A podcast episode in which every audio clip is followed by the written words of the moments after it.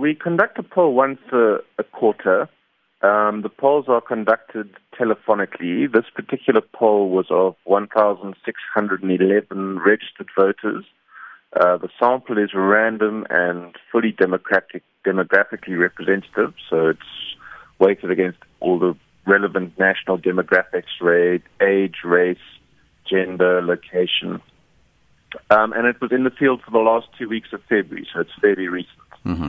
And and you also look at age, I would presume as well. Yes, all the standard demographic indicators uh, are covered by the poll. Yeah. So, what issues have affected how the voters view political parties in this latest poll? Well, our last poll was in December. Was actually a, a snap poll, um, and you know, since then, I think two of the biggest uh, current affairs issues have been the various revelations around Bosasa at the Zondo Commission, and then, of course, the return of load shedding, and in particular, a few days of stage four load shedding, which is, you know, severely makes a big impact on the South African society. Does race still remain a significant factor in how and where people place their X on the ballot paper? Yeah, well, it does for um, some parties more than others. So um, you know, a party like the EFF, for example, uh, remains almost entirely black in terms of its support. It's about 99% uh, of its support are black voters. Parties like the DA have a more diverse support base. They have, you know, significant numbers amongst minorities, whites, Indians, and colored. Uh, they're on about 8% uh, of all black support. And the ANC mirrors the EFF more broadly, just largely uh, black supported party. And, and why do you think this trend that the EFF has gained the largest growth percentage of almost 6%? Well, it seems that the EFF is the one party that is able to make significant inroads into the ANC's support base. Um, so if you look at our various polls over time, there seems to be a relationship between the ANC and the EFF in that when the ANC goes up, the EFF goes down. When the EFF goes up, the ANC goes down. Uh, and they seem to be basically locked into a battle for around 5% to 10% of sort of alienated black ANC voters. Um, and when those particular voters end up on the 8th of May will determine the fate of those two parties. If the ANC manages to hold on to them, it'll probably end up closer to 60%.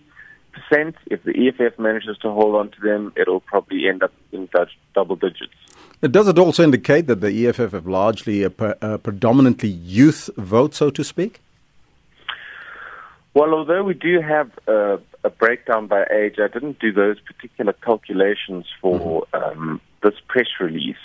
Um, previous polls have demonstrated that the EFF has a marginal gain on the other two parties amongst younger voters, but it's nothing actually as substantial as you might think it is. Mm-hmm. A it's a small difference in the EFF's favor. Mm. How are these figures likely to change as we get all closer to the elections?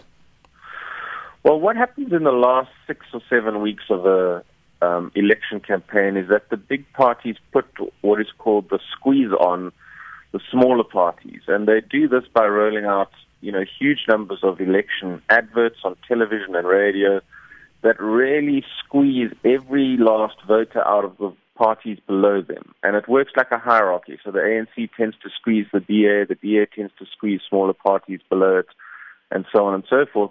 And in this way, those parties, bigger parties, tend to grow a little bit over the last few weeks because they, um, you know, consolidate and gain support from from all the kind of smaller parties below them.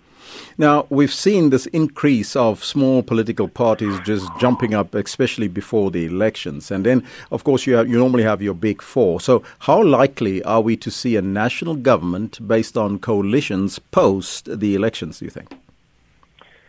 Um, our poll suggests that a national government is, is quite a remote scenario. A national coalition government is quite a remote scenario at the moment. Um, the ANC does seem to have a relatively stable majority. Admittedly, it's much lower than it was in 2014, um, but they seem to be consistently polling in the mid 50s.